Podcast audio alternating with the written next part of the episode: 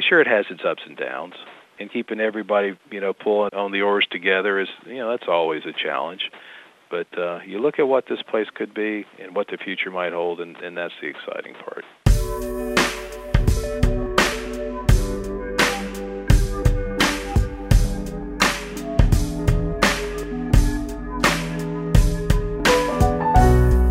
Hey everyone, welcome to the 457 SEO, a place for stories, information, and observations about southeastern Ohio.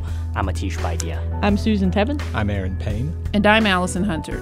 WOUB arts and culture reporter Emily Votaw will join us a little later in the episode to talk about a local poet on the rise and a lawyer who's a musician and he's got his own thing going and he doesn't care what you say, and, uh, and Atish's new favorite band. But first, we'll look at the impact nuclear power has had on our region and then how some are looking to use that past to fuel economic development in one part of the 457 SEO. Coal and natural gas may dominate the Ohio Valley's energy, but the region also has a long history with nuclear power. Ohio Valley Resource reporter Nicole Erwin reports that some Kentucky officials hope a new law might help the struggling industry get back some of its old glow. Paducah, Kentucky sits across the Ohio River from Honeywell, the nation's only uranium conversion plant.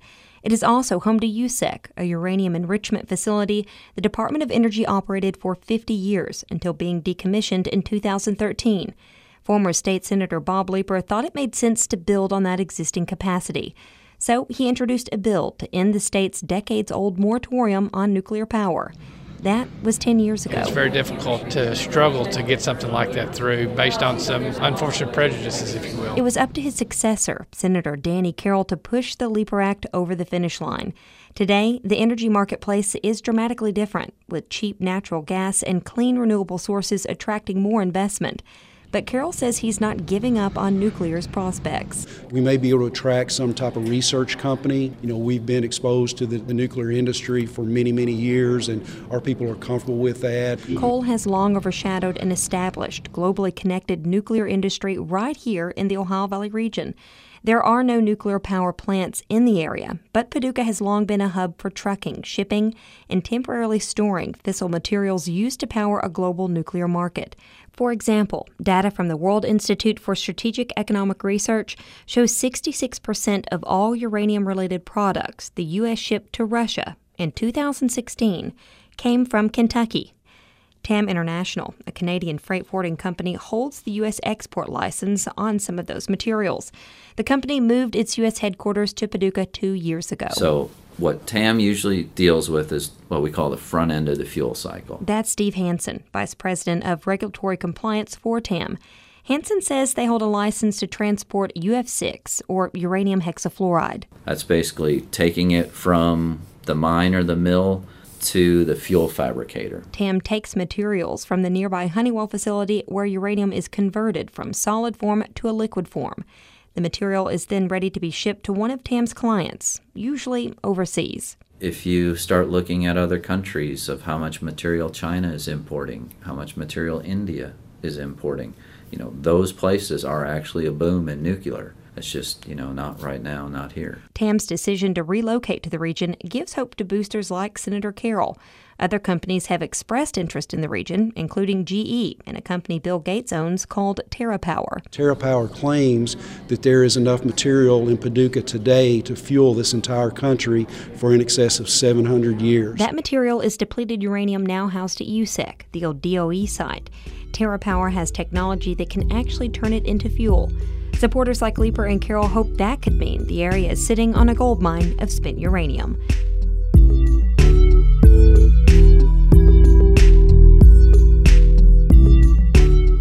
When we come back, more on what's happening at the site in Portsmouth you heard about in that story and its future as a potential driver of economic development.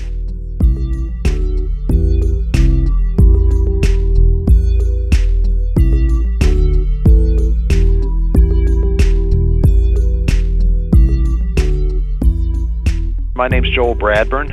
I'm with the Department of Energy. I am the site lead at the Portsmouth site. I am part of uh, the EM organization with the Department of Energy, and specifically the Portsmouth Paducah Project Office, which is uh, out of Lexington, Kentucky. If you don't mind, could you give me an overview of the Portsmouth site facility?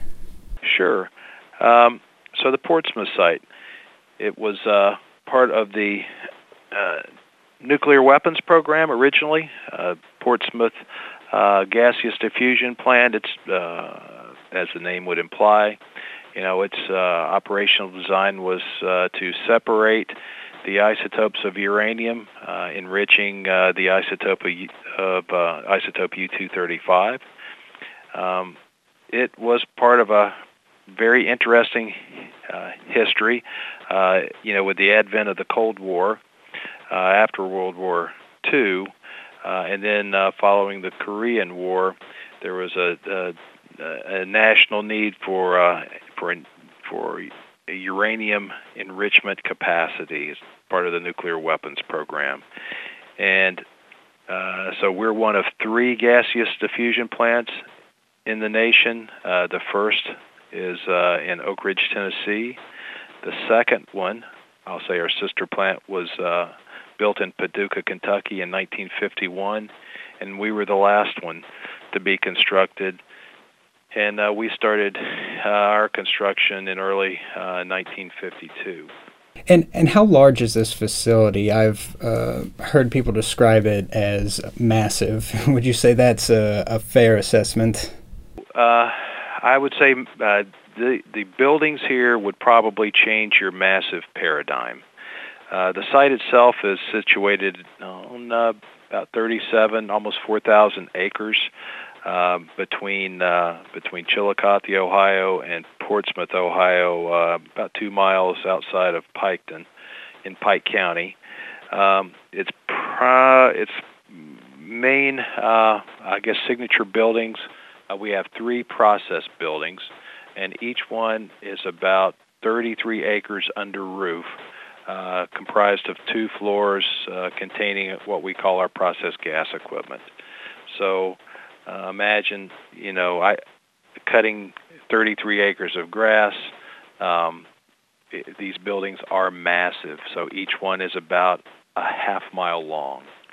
And uh, if you can imagine the uh, the engineering and, and construction effort involved in in building these things, construction started in 19 uh, 52, and in 1954, I believe uh, we initially started operations and going into full production in 56. So, um, you know, there was no limit as to what uh, this nation could do back then.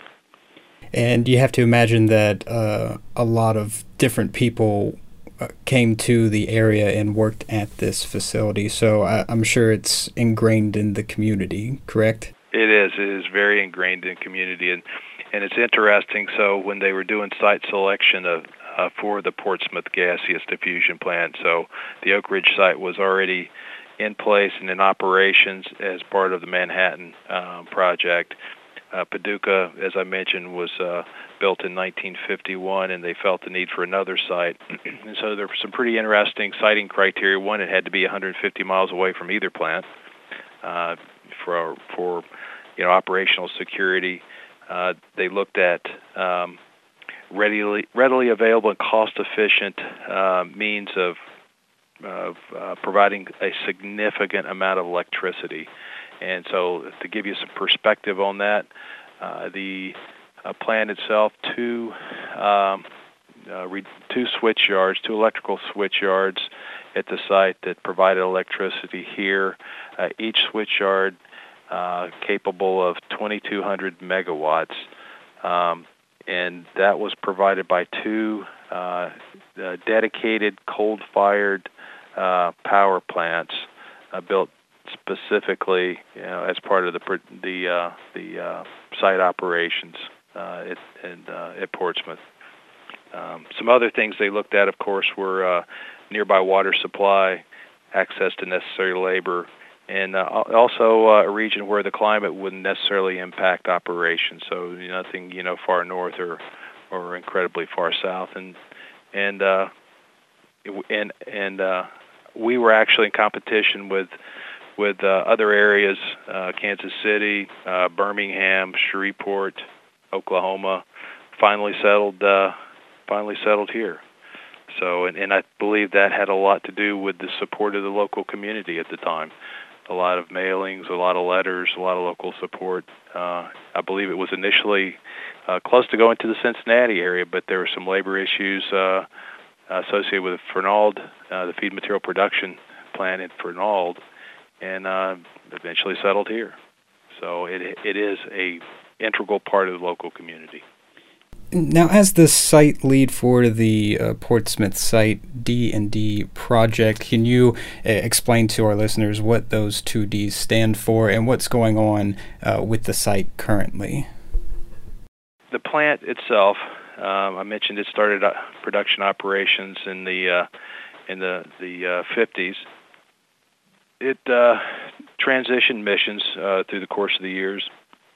Um, went from primarily focused on uh, weapons material, uh, transitioned over to uh, nuclear fuel for the Navy, and then in the 90s, uh, uh, the uh, law was passed privatizing enrichment operations, in which that established the United States Enrichment Corporation, or USEC, and so they it was actually privately operated. In the in the mid 90s, uh, under NRC regulation, until it shut down in 2001. Uh, it stayed in a in a ready to to restart state until 2005, and then it was officially uh, decided that uh, the plant would uh, not restart. And so then we talk about entering into uh, or planning for D and D, and that stands for deactivation and decommissioning, uh, but it's really part of the broader uh, addressing the environmental legacy of, of uh, the plant operations here at the site. So that not only uh, addresses the buildings and uh, and uh, turning them off, which is not an easy task, addressing the contaminants, both hazardous and radiological, but also we do have you know ground contamination, groundwater contamination, primarily from solvents uh, that were part of the operational process and, and, and legacy waste management practices. And so the scope of the work here, the cleanup scope, is, is addressing all that uh, and uh, you know, reducing future taxpayer liability and returning uh, something of value back to the community uh, to, for potential reuse. I imagine that different parts of the facility require um, different approaches in this process. Would you mind uh, providing some insight into maybe just one of those processes and about how many uh, individuals it takes to accomplish that process? Sure. So I mentioned uh, it was it uh, construction started in in uh, the early 50s and finished up mid 50s. So we we built it in about four years. Uh, the workforce that was mobilized to do that was over 20,000 construction folks. Um, taking it down, you know, when you put it up, it's all clean, and then after, you know, several decades of operation, um, you know, you not only have the the you know later identified hazardous constituents of, of uh, materials of construction, things like asbestos, PCBs, uh, other oils, uh, you also now have the the products in, introduced uh, through the production process proper, and so in in our case, you know the process uh, centered around uh, a gaseous uh, enrichment operation, and we used uranium hexafluoride, and so you have some some pretty interesting chemical actors with with fluorines and, and chlorine and and other chemicals, but also now you have a radioactive component as well and because our mission was to produce high enriched uranium for, for weapons and, and nuclear fuel, there is a, a uh, nuclear safety risk uh, as part of the deactivation of the, uh, of the facility as well. In, in this process, about how many individuals are working overall? We're, we're one of the larger employers in, in southern Ohio. We have on site uh, total oh, nominally 2,500 uh, folks, and of that 2,500, uh, approximately you know 2,200 um, you know, are part of the, I'll say, the cleanup mission for the gaseous diffusion plant. Where would you say you're at on the timeline for deactivation now? Our, our actions, you know, at a federal site are governed by regulation. And uh, the process that we would go about to clean up the site, you know, is is uh, is also covered by regulation. And uh, Ohio EPA is our primary uh, oversight, although we had involvement by U.S. EPA. Uh, the plant went through a series of of uh, stages of, of shutdown and cleanup, and so we have uh, actions that we have taken under the Resource Conservation Recovery Act. Um, we have also entered into, excuse me, agreements with the, the director of Ohio EPA uh, by issuance of, of uh, orders from the director and, and signature by uh, representative of, of DOE. And the process for deciding on the buildings, the structural elements of the site, um, we went through a CERCLA process, and that would be what to do with the building. So you make decisions, informed decisions on on do you maintain buildings or do you tear them down based on you know their constituents of construction and uh, and, and and cost to maintain. Uh, we also went through a decision process on what to do with the uh, the waste that gets generated from obviously uh, demolition of of all the buildings on the site, uh, primarily the three very large process buildings. And so all those were done in a regulatory framework, and that a very transparent process, very you know public process. We started in 2011 and uh, reaching records of decision in 2015. What is the future for this particular project that you're working on, and um, what steps remain before the, the project is complete? We went through a pretty um, engaging process. Um, you know, this is something that that's a question that we ask ourselves early in in uh, in our preparation stage, and as part of our regulatory stage. Um, and, and really, you know, as I mentioned, the EM Environmental Management uh, Office of the Department of Energy. Our job is to remediate the the weapons uh, legacy, production legacy, and so here, legislatively, you know, we we have specific guidelines that we can spend our funding dollars on, and that is to clean this place up. but to complement that, we went through a very um, exhaustive process on polling the community because our at the end of the day we want to transition, you know, the site uh, to the community for some future use, and um, we went we enlisted Ohio University via a grant to uh, to do what we call the Fort's Port's Future Project. It took about 18 months, and they did a very um, very uh, scientific process where they went through four counties, participation by elected officials, economic development folks, and at the end of the day, um, it was you know pretty much told us what we intuitively thought, uh, being in Southern Ohio, and that that uh, everybody wanted an opportunity for uh, for future jobs at the site, um, reindustrialization, and so with that in mind, we sat down with with our our, uh, our contractor team and with our local community um, boards and said, "Hey, look, you know what what do we feel is a is a is uh, the best possible end state for the site?" And with that, uh, we laid out uh, essentially um, uh, a, a, site where we uh, would provide the best opportunity for redevelopment. And that included leaving some of the existing infrastructure in place. so, if you might imagine, I mentioned that the uh, we had two independent coal-fired plants built uh, specifically to provide electricity to the Portsmouth site. Uh, at one time, this site was the largest single point consumer of electricity in, in the country. Uh, we are a small to large city, um, and that infrastructure still exists. So, with the transmission lines that fed the plant, um, you have access in about a 100 acre plot to uh, transmission service to uh, the United States, all the East Coast, all the way west to the Rocky Mountains. And so the community thought, you know, that's an asset that we don't want to lose. From a water standpoint, the plant required 40 million gallons of water a day. Uh, that's another asset. The community said, you know what, that might be valuable as well. So uh, we have a sewer uh, wastewater treatment plant on site, you know, with several million gallons of permitted capacity. Again, the uh, you know community goes want want to want to keep that in mind as we're cleaning the place up.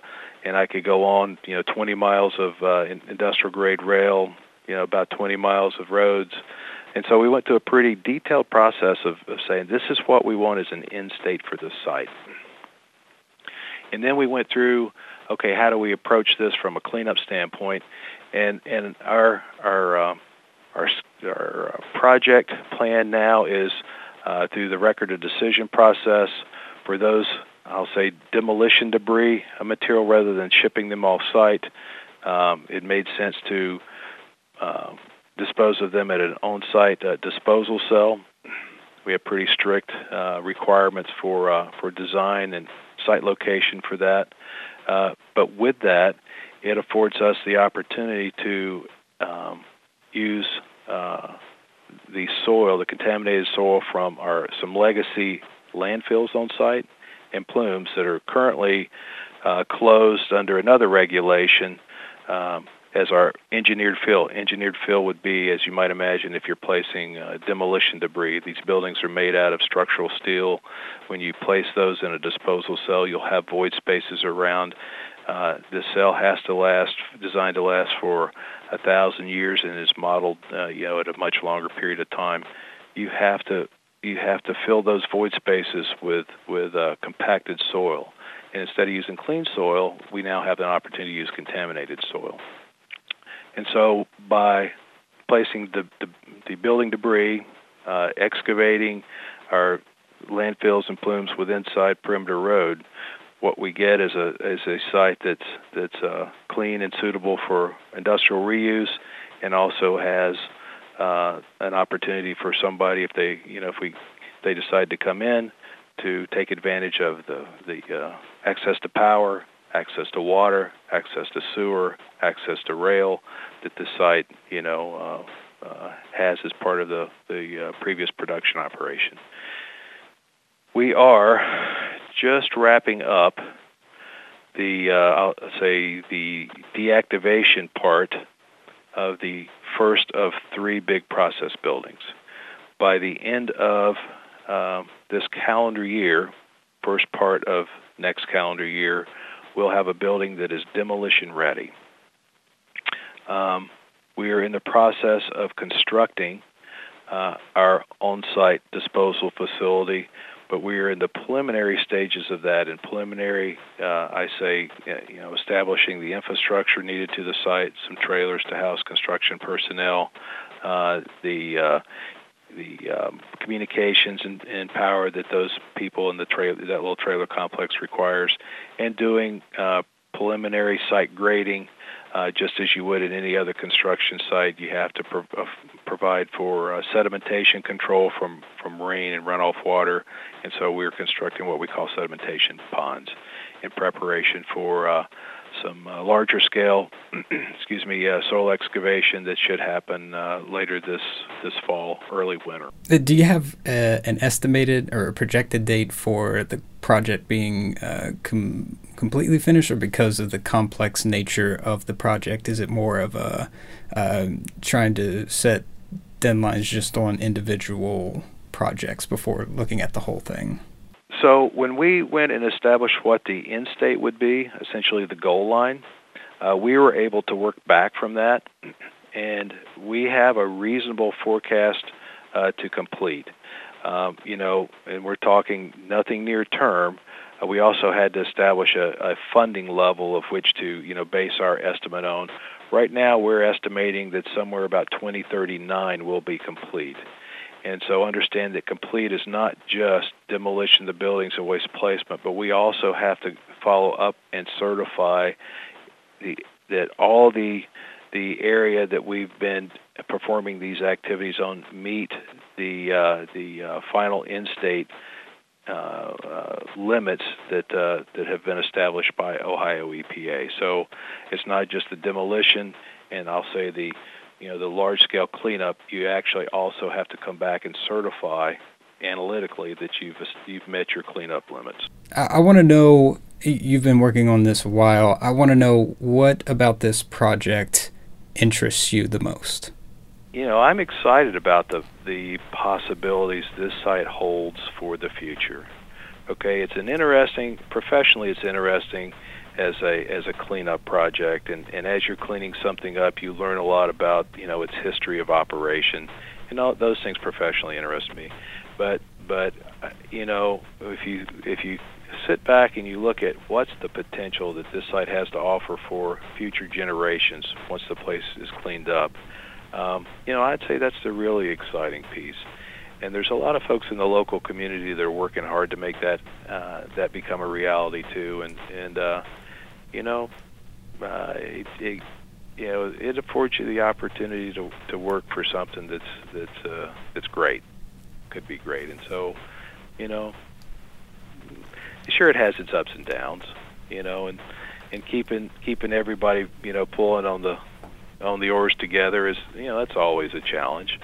But uh, you look at what this place could be and what the future might hold, and, and that's the exciting part. All right. Well, uh, is there anything that you wanted to add about the project that maybe I didn't ask?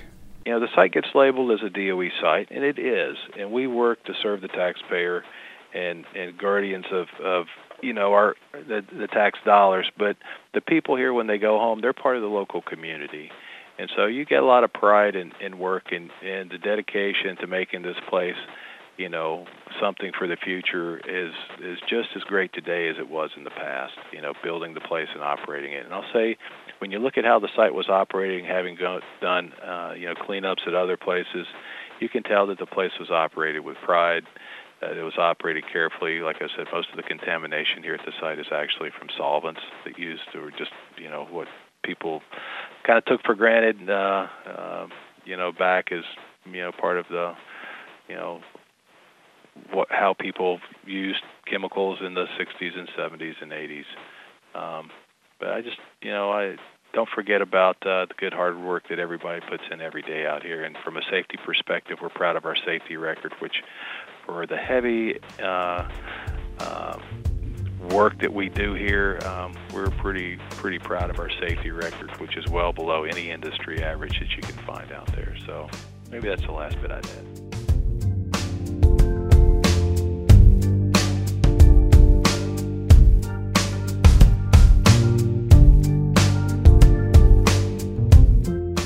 More on the Portsmouth site, including photos taken throughout its history, can be found at portsmouthvirtualmuseum.org/history.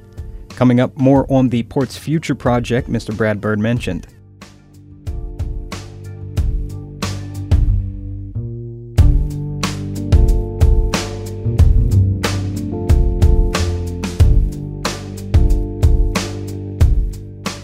My name is Stephanie Howe, and I work at the Voinovich School for Leadership and Public Affairs at Ohio University. Can you kind of explain to me the origins of the Port's Future project? Yes, so we have uh, a long running grant relationship with the U.S. Department of Energy to uh, their Office of Environmental Management, and that is the unit of DOE that is tasked with cleaning up uh, a site here in Ohio that had been part of uh, their uranium enrichment uh, facilities back in the 1950s. So they had reached out to Ohio University to find some people that could work on a grant, engage in a variety of projects that would inform the cleanup of the site, uh, provide STEM education experiences to local students, and find ways to engage uh, residents in the area surrounding the facility on cleanup and future use. So that's what we've been doing. We are currently in our eighth year with the grant, and throughout this time we've done a variety of, of different projects at the site. Can you highlight some of those projects uh, that you've undertaken over the eight years of the grant? Sure. We started out doing a, a very extensive community engagement process, and that was led by some faculty here at the university. Uh, Dr. Michelle Maroney designed and and helped implement the rollout and there was many people uh, involved on teams and what we did we went out to the community and there's a four county area that served as the primary labor market for the facility when it was operational so it was pike county is the county in which the facility sits ross county scioto county jackson county so those were the, the counties that drew the labor market for the facility. And as operations ceased and jobs were downsized, we were left with this, this large infrastructure and this taxpayer funded asset and, and trying to figure out what would the community like to see happen to the facility as it was cleaned up and turned back over um, for public use. And so we we did a lot of awareness events, county fairs, farm bureaus, Kiwanis clubs, you know, went to Walmart, different places where we could find people and get their input on what they would like to see have happen. Then we recruited people, these are all residents in these counties, to sit on visioning teams, and we walked them through an extensive uh, process for here's the here are the assets of the site, here are the restrictions. What would you like to see happen in a in a best ideal world. And each county had their own teams. They selected leaders to come together as an advisory group for all four counties. And then Ohio University worked with them to come up with um, the top best possibilities for future use of the site. We then took those out and met with the public at large, again at county fairs and speaking engagements, uh, online voting, a lot of publicity. And the top things that people in the four counties wanted to see have happen with the facility in the future, their number one would be a nuclear power plant, which was interesting that the community was so open to that. But I, it just is a good reflection on how comfortable people have been with the operations of the facility when it was running in the 1950s to the early 1990s. They also were interested in seeing anything that would result in green energy production, alternative energy, um, manufacturing, and also uh, national research and development, which many other former DOE sites, you know, that's a component that can be incorporated. So we really had a really good input and response from the community. And this information was then provided to the Department of Energy, and also they have a Citizens Advisory Board that the um, DOE folks engage with on a regular basis over there. So they were able to incorporate this as, as you were doing cleanup, we want the standards and the infrastructure left to support these types of possible future uses. So that was kind of the kickoff of how we got started. Where are you now in that uh, getting that land developed for future use. Right. So from there, we also did uh, over the course of the the years that followed uh, work that helped inform DOE as a, an independent third party, which is one of the really great benefits of this having this public university here in Southern Ohio. That we can come and bring all of the the resources of the university and knowledge of the university and help address and solve problems or inform community processes that are occurring.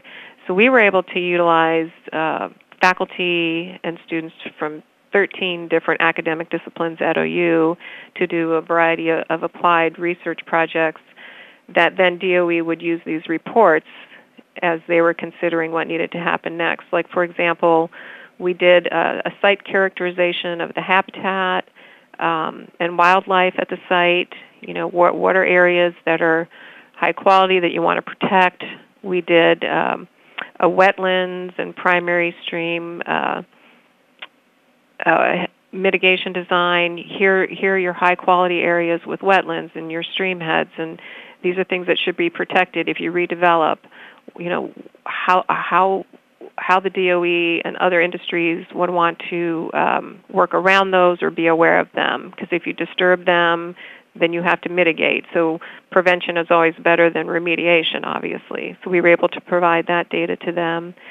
We've done things with um, a lot of data analysis for them, constructing geographic information systems, maps, interactive maps, um, really just providing tools that decision makers could use and that can continually be updated to help with the process.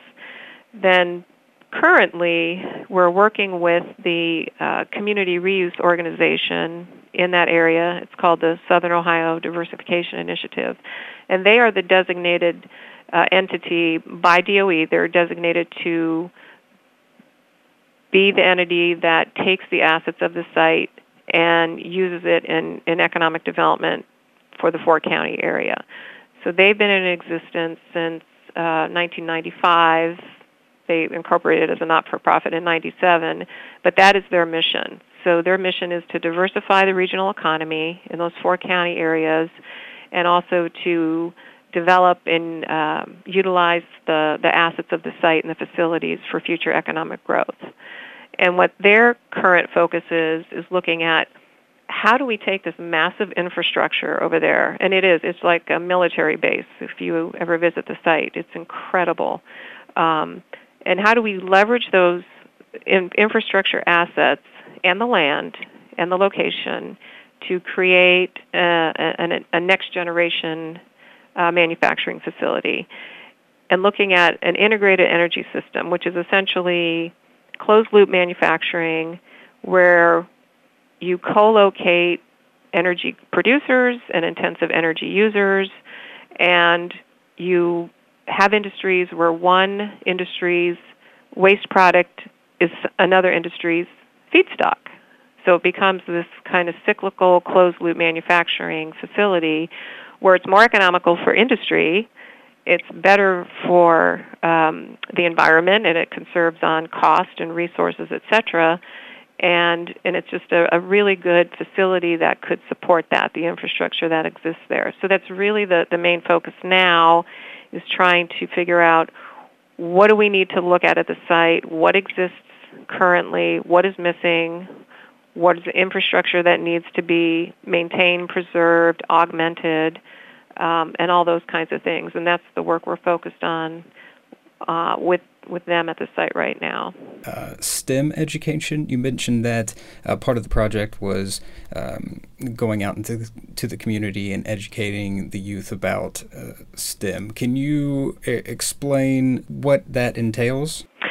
Sure. So we've uh, each year we have done worked with a local high school in Pike County one of their classrooms, you know, the the principal will identify a teacher who's willing to take it on as a project throughout the year, and we work with students to learn about the massive annual site environmental report, which is known as an ASER, A-S-E-R, and to take that massive report about site conditions that DOE produces every year and put it into a smaller, more digestible understandable, user-friendly document that then is sent out to all kinds of entities throughout the county. So the students, throughout the year, we have one of our staff here, uh, Daniel Klopfer, here at the Voinovich School, has been running it the past few years.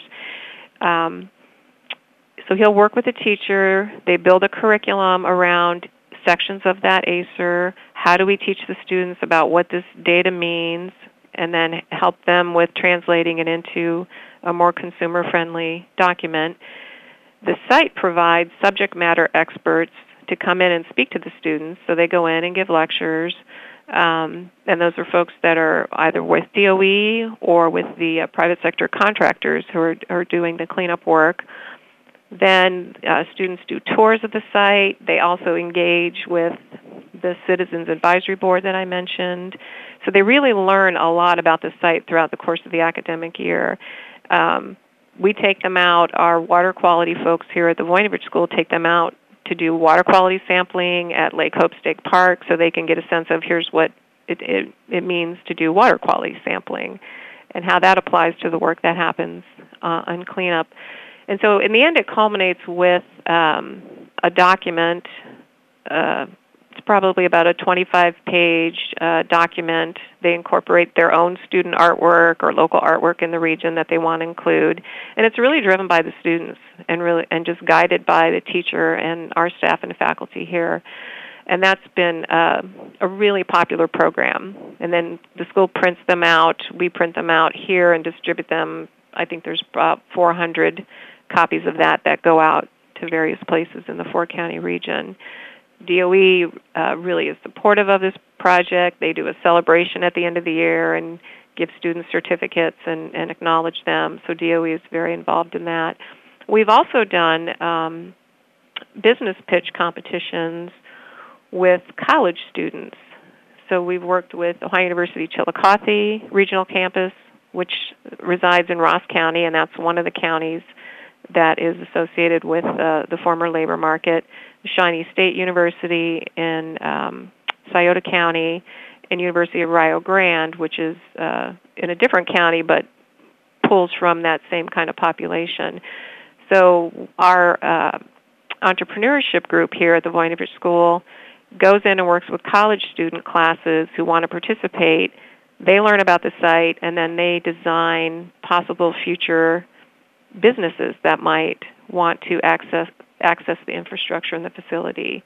And then DOE is involved in that, and the students engage in a competition where they make a pitch, and there's a, you know an award given and a winner or whatever, those kinds of things. But it's just another way of engaging the college students uh, in the in the county. And then we've done for the general public, we have done entrepreneurship roundtables. The same group, our Tech Growth Ohio entrepreneurship group, finds local entrepreneurs in each of these counties, and we have roundtable discussions open to the public.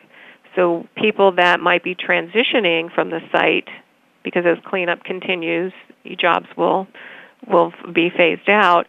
What are their ideas for starting their own business, and what are the pitfalls, and what are the things you should know?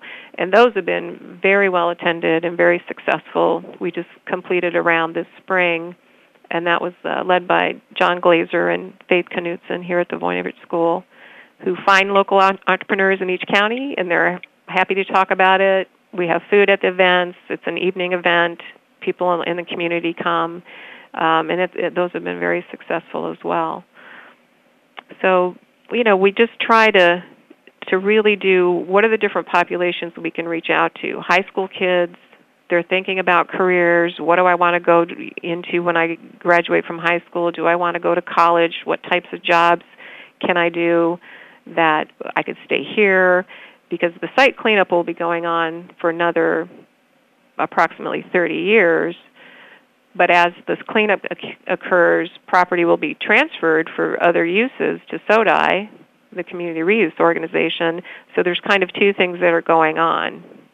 You know, with the cleanup, and what are opportunities there for, for work, and then the future use with reindustrialization. Usually on the show, we ask guests, um, what does our area need and how we get it. But through the project, the, the community has really kind of had its input on what this site needs. Um, but I, I would like to ask you is there going to be a need for additional help in achieving the goals that the community has set?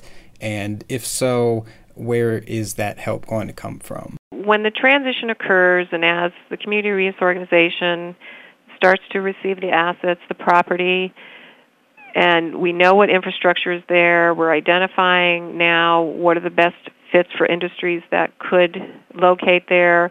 There's been engagement with uh, officials at the state of Ohio, the Jobs Ohio, and, and uh, through the Department of uh, Administrative Services. The whole thing connects to this is a, a this facility is a big asset for the state of Ohio. It's tucked away here in southern Ohio. Not many people are even aware of it.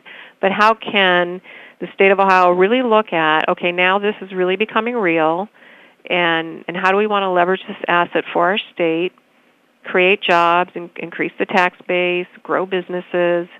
So it'll really be become more of an economic development project then in, in that aspect. Because what the U.S. Department of Energy Office of Environmental Management their their mission is to clean up the, the facility. You know, their their mission is not to do economic development, but they engage with the community to make sure that they are leaving things there that the community wants left there that can be reused for other purposes. They're engaging with the community reuse organization about transferring parcels of property that are of highest value for an economic development mission sooner, whenever that is possible. Um, you know, really trying to sequence things that make sense so that 30 years doesn't have to go by before reindustrialization occurs. So I think that it's really collaboration is one thing throughout this eight years that I've I've witnessed and been involved with between the federal government, local entities, the community reuse organization, national laboratories have been involved at different times, regulatory entities here in, in the state of Ohio who oversee the cleanup, consultation with economic development officials at the county level, the regional level, the state level. Um, and it's it's just been very exciting for Ohio University to be a part of that and really to try just to help facilitate in any way that we can. Because a big part of our mission at Ohio University and especially at the Voinovich School is, as I said earlier, to really take the resources and knowledge of this university and, and go out and try to help solve problems in the region. And as you know, Southern Ohio region needs a lot of help, and we want to be a part of, of the solution, especially around uh, job creation and improving people's lives in that way. I'd like to know what, in your opinion, has been the most interesting thing about this project? And I'll leave that as open ended as possible. Well, it's funny. I, I say to folks when I when they hear about the work I'm doing, and I talk about it and how we're moving into you know through our eighth year. It's been like initially similar to being back in graduate school and learning all this new new information and new data and there was so much to learn to, to get ramped up and now it's, as it has evolved it's the most uh, rewarding thing has been really seeing the collaboration as I just mentioned and there's so many moving parts and there's so many entities that need to be involved to get to the desired outcome of leveraging an asset billions of dollars have been put into this facility. Billions of dollars will be put in to clean it up. As a taxpayer, as a citizen of Ohio, as many other folks have articulated, we want to see something good come of this, some some way to leverage this into the future. And that's the most exciting part right now. All the potential possibilities, so many people that agree and are aligned with yes, we could really look at leveraging this asset for future job creation and hopefully to really transform one of the most impoverished parts of the state of Ohio. And I, I just I feel honored to be able to be a part of this project in, in that respect. Well, I think one other thing I'd, I'd like to say, you know, publicly uh, would be Ohio University's, you know, deep gratitude for the Department of Energy Office of Environmental Management, uh, Ports, Portsmouth Paducah Project Office, which is in Lexington. Uh, they oversee both cleanup at the site here in Ohio. There's a similar site in Paducah, Kentucky.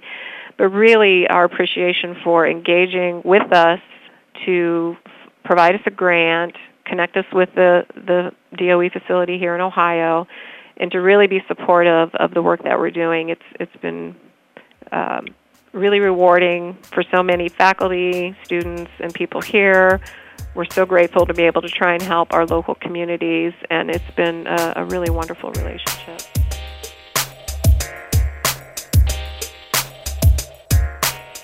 Coming up, WOUB Arts and Culture reporter Emily Vota is back to catch you up on what's happening with the 457 SEO arts scene.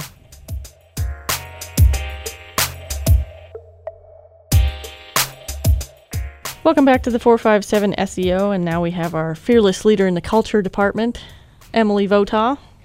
Emily's in the house. Woo woo. She she she keeps us hip over here I try. in the news It's department. hard. She's given us good. I'm, I've learned some things. You I've have. discovered some things. You've learned what good music is. Yes, I know. Thanks, Emily. Sure thing, anytime. You're fresh off of the Nelsonville Music Festival. I know Oof, that yep. was That quite was the experience. something. Yeah. And Is now Your second one doing yep, it for, for us, one. right? My second one, and I did. It, things worked a little smoother this year, so hey, Mm-hmm. keep going that direction.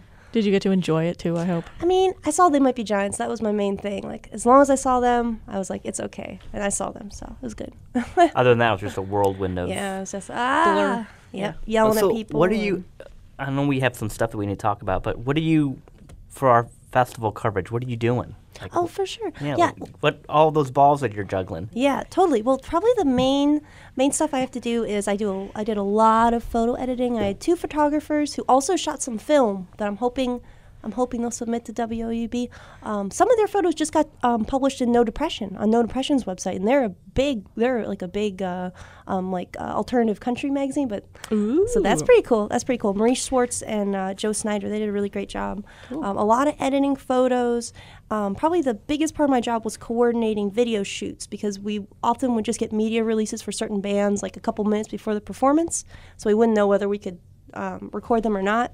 But in the end, we got like 17 videos and we got two interviews that we're still working on. Um, the Cactus Blossoms talked to me, and so did Doc Robinson. Doc Robinson's pretty cool. They're just from Columbus, and then Cactus Blossoms are like phenomenal. They're they're from Minnesota, and they were just on Twin Peaks. Actually, Ooh. And we have the sessions coming too. I'm sure. yes, yes. Yeah. Actually, first one, uh, um, first one's debuted this week, which is the week of June 12th. Nice. And so, um, what's your like when you when you're thinking about Nelsonville Music Festival and how you want to cover it? Like, what's your goal? Like, what what do you have in your head about what you want to do in terms of the coverage for folks? Yeah, for sure. I, I want to. Um, I mean, not everybody can uh, make it out, but it's a pretty unique experience. Like people say, it's magical, and that's not even that much of an exaggeration. It's a pretty cool thing. Like I want to through our, our coverage, and oh, we had some great editorial too. I was I was. Um, Hyatt Hernan did some fantastic editorial, submitting a couple things to me every day to get edited and up on the site with some photos. Um, I wanted to be, if if someone could just just read and look through our, our like one of our daily posts because I tried to do at least two three posts a day outside of video posts because I was doing like two three video posts a day too, but and and kind of get a feeling for what it's like to be there because it's a very it's a really cool it's a great event it really is It really is like a, a an adventure, a lifestyle adventure. The whole weekend, you're just immersed in this stuff. yeah yeah it's like nonstop and it's a, it's a cool thing I hope someday I can just enjoy it as a civilian but for now not so much I say every year. well, we were talking with Chris. I say every year that I'm going to go, and I never, I never go. The I feel like you can get a pass I, I, I mean, I was right. I, but Yeah. it, it, that it comes around again to be that time, and then I'm not in the right mindset or, or Oh, something, and. I'm just like, oh, I don't know if I want to yeah put myself through that, and I just don't get myself hyped up to go. And so I'm like, hey, I You gotta go to. next year. It's a wonderful escape from the news. You need to. Yeah. that's great it's a cool four day thing totally Yes. okay. So Well- next year, Next year, that's Next year. right, 2018.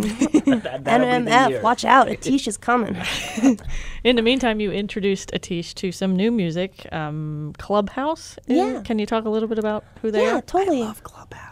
Yeah, and I was super. That was great. I'm so glad you. I'm so glad you enjoyed them. They're they're great. They're a couple of young, um, like 20, 21 year old undergrads. Uh, all of them are OU students except for one fella, and he's a um, OSU student. But they We won't hold that against them we won't try, but but uh, they're actually um, over this weekend they're going to be playing at the Firefly Music Festival, which is huge.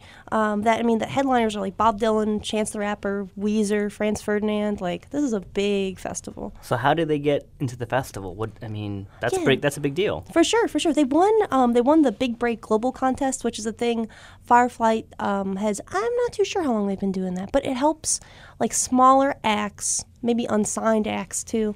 Um, they depending on how many votes each act gets, they whoever gets the most votes. It's pretty simple. Is going to get to play at the Firefly Music Festival, and and they have a really dedicated fan base and a pretty significant uh, social media uh, presence. So they utilized that, and they won.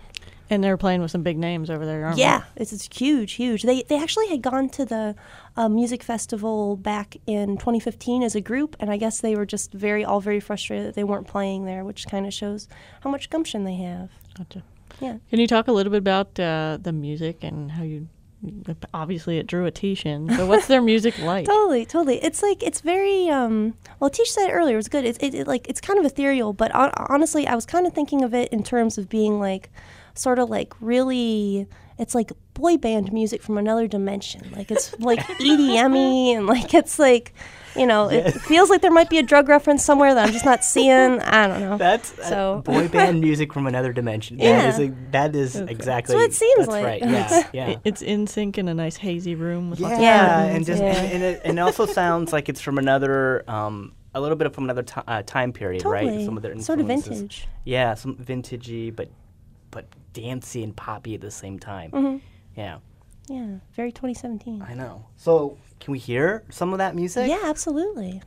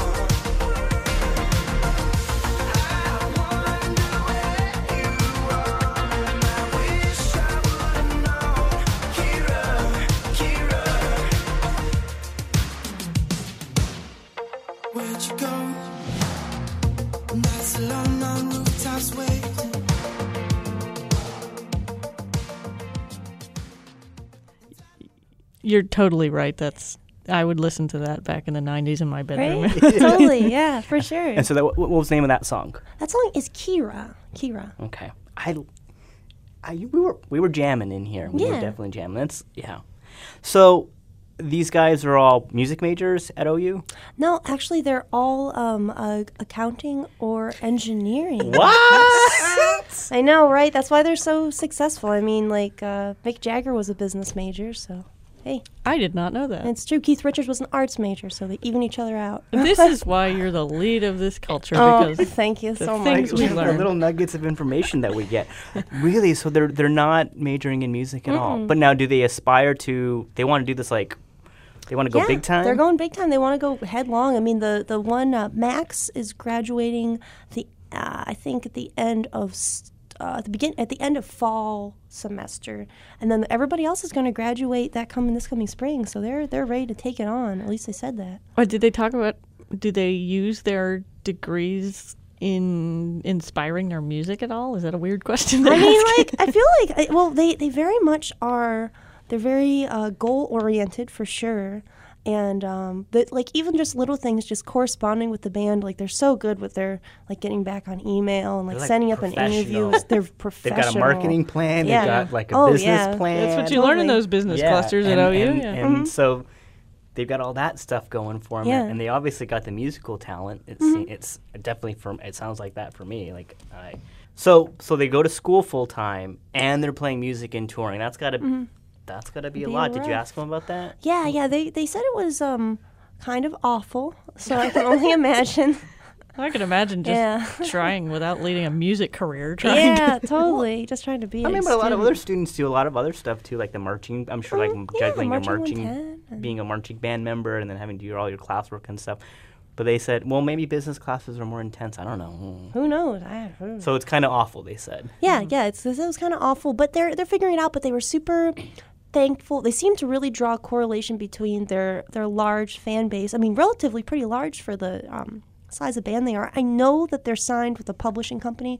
I don't think they're signed with a recording label.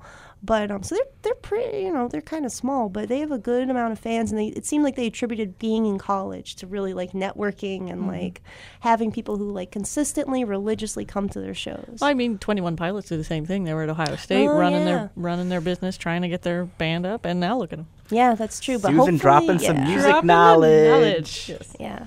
I know very little, but I drop it. You, you drop, Oh, drop what absolutely, you with do know. skill, with skill. Hopefully, Club, Clubhouse is already a lot better than Twenty One Pilots. Though, Well, that's so- what I was going to say. They were. they're- It's very accessible music. It- Yeah. we were saying in the newsroom, it sounds like 1975. If Yeah, anybody's heard of that, so I mean, they had two pop hits already on the top 40 charts. So I'm sure They're this band will be next. I'm sure. Yeah. You heard it here first. Predictions right. by Susan Tebben and Emily Vota. Yeah. so, what- so they're touring. The, what are they doing? They're, they're playing the music festival, and they're are they doing But anything yeah, for then summer? they they booked a whole bunch of uh, dates out um, in in general in this general uh, vicinity. Um, i you they're very very very very very active on Facebook. So if you're curious about where they're playing next, just gotta find them on Facebook. Okay, and so we have one more song from them. Yeah, I would yeah. love to. I would love to hear it. Absolutely, absolutely. We got to jam again.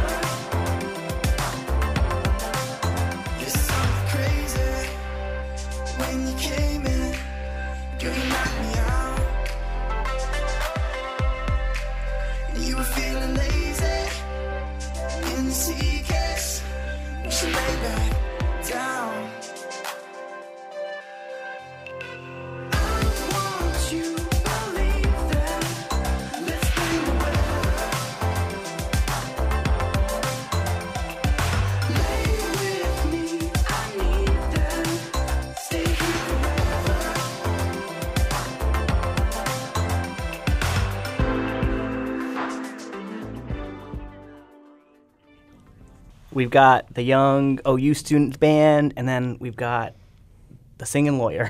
yeah, that's right. And they're both cool. They're both cool. Frank Lavelle is a is a g- just a great guy in general, and he is also a lawyer in Athens, and also a uh, psychedelic interdimensional space indie rocker. That's the greatest description of someone I've ever heard in my life. Emily's good with these descriptions. She is. Oh, thank you. I appreciate. I stole that from his press from Oh, his okay. note, but like I'll- Plagiarizing, great. Yeah, I know. Great, great quality. So talk about his talk about his music. How did he get into it? What kind of music? Um, well, it's it's it's definitely he's someone who he. Uh, it was interesting because I asked him pretty. I always like to ask musicians like towards the end of the interview, like what do you like to listen to, and his stuff was like all over the place. Like he mentions the Velvet Underground. Um, Wow. He mentioned which I was like, what? That's cool. um, and like David Bowie, uh, and then Elvis Costello, which made more sense when I I thought about his music a little bit more, and uh, um, uh, they have a lot of the songs and albums have pretty lofty titles. Like, um, well, the name of his band is the Fearless Starlight Band. A lot of it's in tongue in tongue in cheek. It's it's got to be. It's great. It's hilarious that way.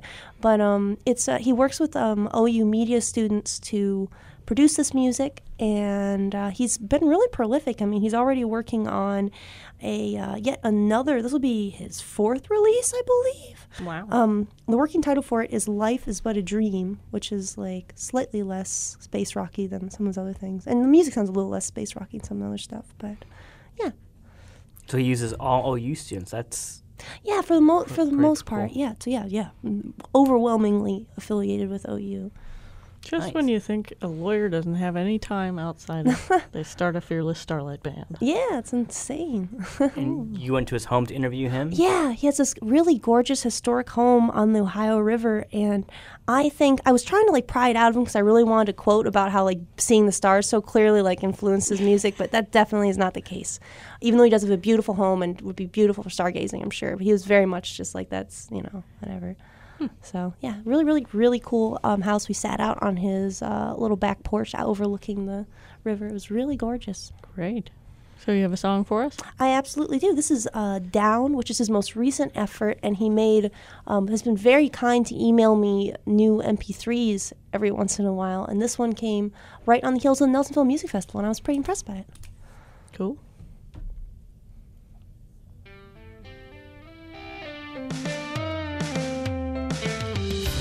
He's cold, then she's warm, then they just revert to form. Turn it on, turn it off, all in stride, just shrug it off. We got this thing, I guess we're calling it love. There's little doubt that it comes from above. Well, it all goes down. All you need to do is look around. You have to wonder now, connect all the dots.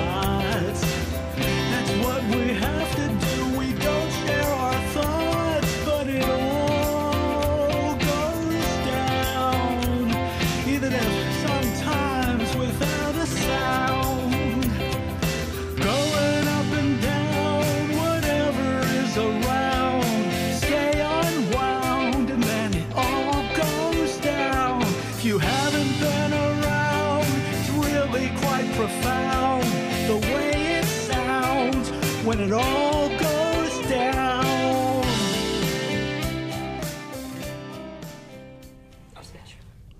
So from one uh, Athens County artist to another, Another. poetry. Yeah, yeah. And uh, Kari Gunter Seymour, and she just won some something quite big. Yeah, yeah, she was. Uh, she won the National Federation of State Poetry Society's Blackberry Peach Spoken and Heard Award, which is quite a mouthful, but it's a big award. I mean, she got a thousand dollar cash prize. She'll be um, doing a spoken word performance at their uh, conference in Fort Worth here on July first, and her work will be included in a uh, chapbook that'll be available on Amazon. And also, they're doing a. Um, the press release is a little vague, but it seems pretty interesting. They're going to be doing some kind of something with YouTube, some sort of video involving her work and some of the work of the other winners. Interesting. So when did she start writing poetry? Yeah, she started writing poetry in 2009 when her son was deployed in the Middle East, and she did it as a way um, just to. She's it's, she's always been a creative person. Is what she told me in our interview, but. Um, uh, something about poetry itself was super cathartic for her during that time period. Um, a lot of her poems address like war and international conflict, but through this like hyper personal like lens, which is pretty cool. Interesting. And, and so she's from Athens County, right? Yeah. From, grew up, born and raised. Mhm. And so a lot of her work speaks of sort of that Appalachian experience. Yeah, she's she's very much um, all all of her poems really speak to that. I, I would say I don't want to say all of them, but a good portion of them do. She does them um, in in persona, in character, and those are all uh, sort of voices from her own culture, which is really interesting. So let's listen to one of them. This is Girls of Summer.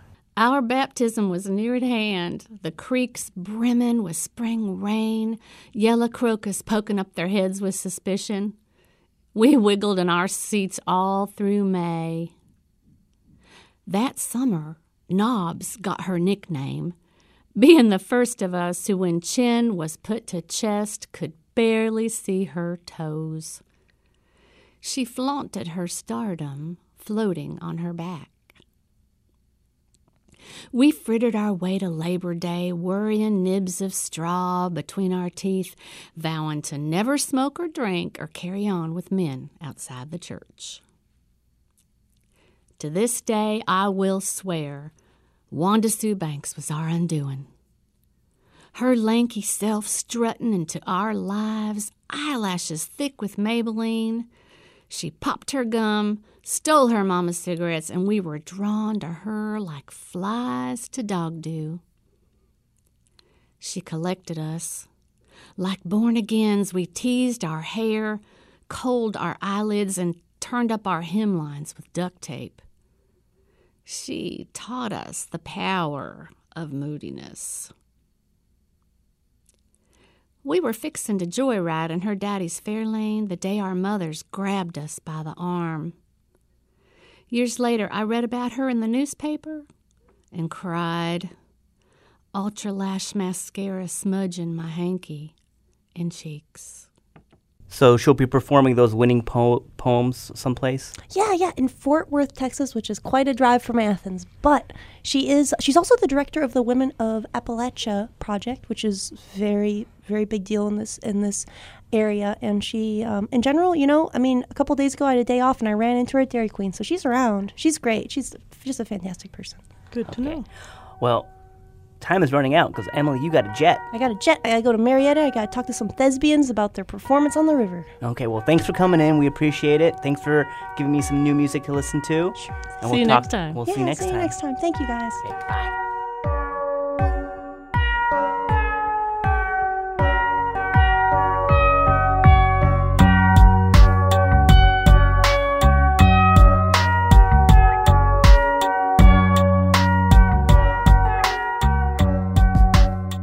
And that does it for this episode of 457 SEO. Our thanks to Nicole Erwin of the Ohio Valley Resource for her story, Nuclear Option Officials Hope Old Facility Can Fuel Growth, which you can read and hear at woub.org.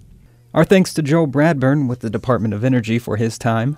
We also want to thank Ohio University Stephanie Howe for joining us to give us an update on the Port's Future project. And as always, we want to thank WOUB's arts and culture reporter, our comrade, Miss Emily Votaw. You can see and hear her work with the artists you heard in this episode at woub.org backslash culture. 457 SEO is produced by us, the WOUB News team, and recorded in the Telemix studio, where we're at right now. Our original music is produced by Nathan McGuire. Thank you so much.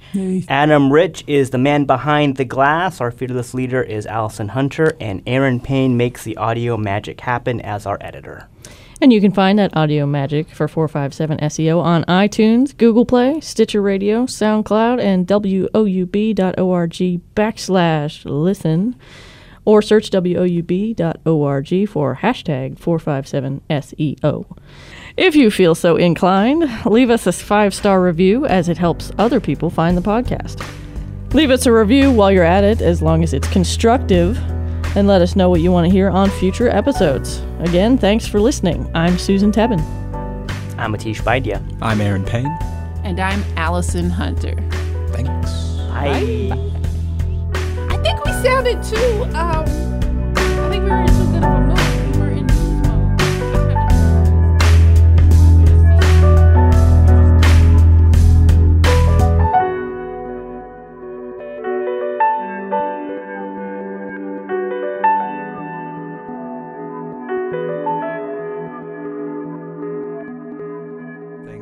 Nicole Erwin of the Ohio Valley Resource for her story. Yep, Hey, you messed up too. I did.